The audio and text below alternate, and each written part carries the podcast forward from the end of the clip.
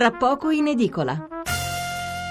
Qualche altro messaggio allora, eh, Ada da Imperia, chi controlla l'esattezza di questi sondaggi sull'attesa di vita? A me sembrano un po' ottimistici, tanti muoiono giovani purtroppo, ecco signor Ada, si muore a tutte le età, questo è evidente, ma eh, non è che diciamo, noi abbiamo l'impressione che siano in tanti a morire giovani, per cui non è vero che l'aspettativa di vita si è allungata. Cioè, queste non sono sondaggi, ma sono rilevazioni a carattere scientifico. Su queste vengono costruite le cosiddette tabelle attuariali eh, con le quali poi ci vengono eh, vendute le polizze vita. Quindi è una scienza eh, estremamente seria, eh, quella del, eh, attraverso la quale si calcola anche tra le altre cose l'allungamento della speranza di vita. Allora, Carla da Roma, se il datore di lavoro paga meno contributi per ogni lavoratore, è chiaro che ci saranno meno soldi per pagare le pensioni. Ancora, vediamo un po', altri messaggi. Eh, sentenza pensioni, consideriamo però che quasi tutte sono pensioni retributive e non contributive, ergo si prende più di quanto versato, ma non si parla mai di questo, scrive Alissa. Eh, Elena da Bergamo, io prendo 1400 euro, non ho aumenti da anni, che vergogna. Chiedo scusa, politici sacri- chiedono i-, i, sacrifici solo a noi. Eh, ancora, vediamo un po' altri messaggi. Allora, mm, qui abbiamo, ecco, potevano anche eh, dare a noi una pensione sociale, eh, noi con pensione sociale la quattordicesima, scrive Giacomo da Latina. Donato da Chieti, per la mia prospettiva di vita una domanda, lavoro dal 94, ho 39 anni, dunque già 23 di contributi, quanto manca per la mia pensione? Solo altri 20 anni oppure devo aspettare un'età sopra i 60 anni? Eh, vogliamo dare una risposta, eh, sia pure, anche se noi poi è chiaro non possiamo personalizzare la trasmissione, però lo facciamo questa sera. Allora, questo ascoltatore, ripeto, eh, ha 39 anni eh, di età e 23 di contributi e chiede quanto deve lavorare, cioè se gli bastano altri 20 anni quindi, di lavoro, quindi arrivare a 43 anni di contributi o eh, deve arrivare a, a superare i 60 anni di età. Come funziona? Non so, Ghiselli vuole dircelo lei?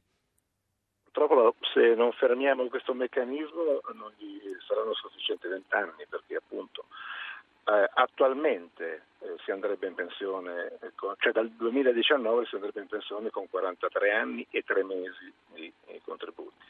Quando quel ragazzo arriverà lui a una, un'età più avanzata, sicuramente questo limite eh, sarà attorno ai 45 anni di contributi, quindi dovrà mm-hmm. lavorare molto più, eh, ahimè, dei, ecco perché è importante intervenire con questo meccanismo e soprattutto è importante che, capire che il, il, problema che poniamo noi come sindacato non riguarda soltanto chi sta per andare in pensione ora, riguarda anche quelli più giovani che appunto si, trovano, si troveranno di fronte a questo baratro di un'età altissima e di un'anzianità di lavoro altissima.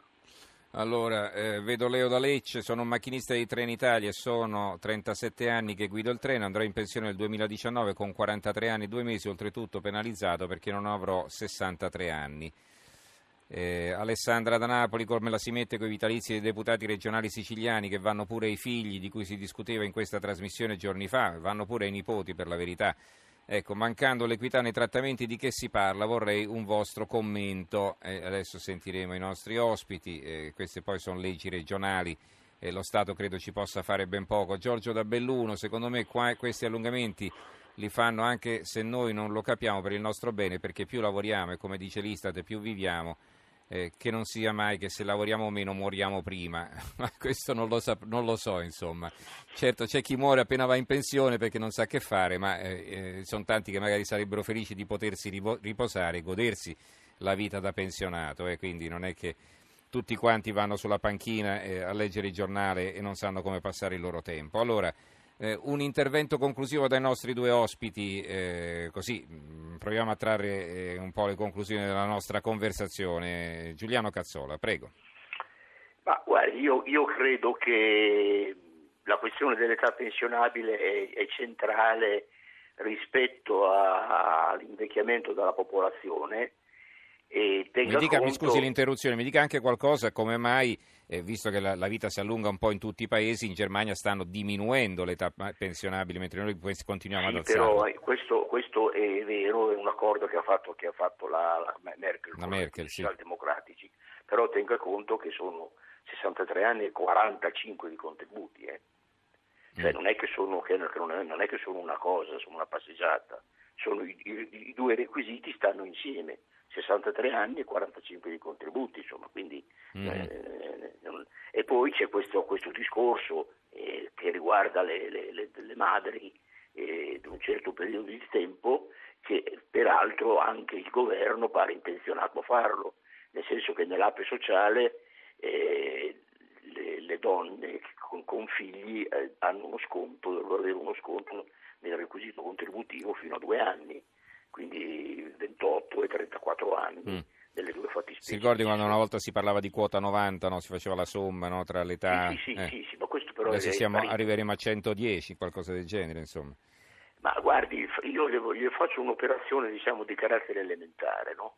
E se lei prende il Corriere della Sera di oggi, vede che eh, gli uomini a 65 anni hanno un'attesa di vita di 19 anni, mm-hmm. le donne di 22 anni. Allora, sembra, eh, sembra, sembra, le sembra sostenibile che 40 anni di lavoro, prendiamo una misura standard, sì. 40 anni di lavoro, possano eh, dare 20 anni di pensione. Mm-hmm. Cioè, questo vuol dire che ogni due anni di lavoro si produce un anno di pensione. Questo, sai, questo si, forse lo succedeva nell'Eden, no, ma io non credo che sia una cosa, che sia una cosa sostenibile. No? Mm-hmm.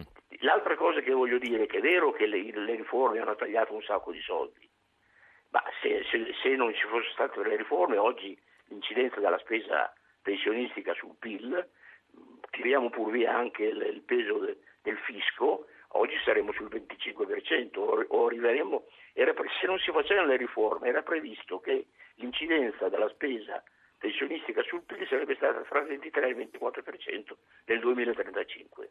Mm-hmm. Adesso siamo al 18%. Cioè adesso se non facevamo la riforma Fornero ci eravamo mangiati per tante ragioni, eh, per il, soprattutto per la crisi economica che aveva abbattuto il PIL ci eravamo mangiati vent'anni di riforme, perché eravamo intorno, senza la riforma Fornero, nel 2012 siamo arrivati al 18% del PIL. Vabbè, bastava forse anche non abolire lo, lo famoso scalone di Maroni e le cose sarebbero state, eh, no? Lo so, lo so, eh. però sa, non si fa i furbi come fece il governo Maroni a suo tempo, che in buona sostanza lo faceva entrare in vigore nel 2008 quando eravamo nella nuova legislatura. Va bene, allora eh, Ghiselli, a lei le conclusioni, prego. Sì, eh, abbiamo toccato due temi che secondo me sono importanti e purtroppo non trovo soluzione che, contrariamente a quanto diceva il professor Cazzola. Primo, una prospettiva previdenziale per i giovani.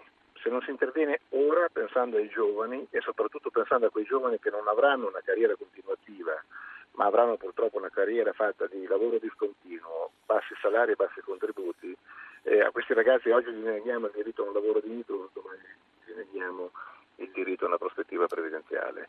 Sulle donne, ehm, l'ipotesi a cui faceva riferimento Cazzola, eh, dati del governo, stiamo parlando di 4.000 donne.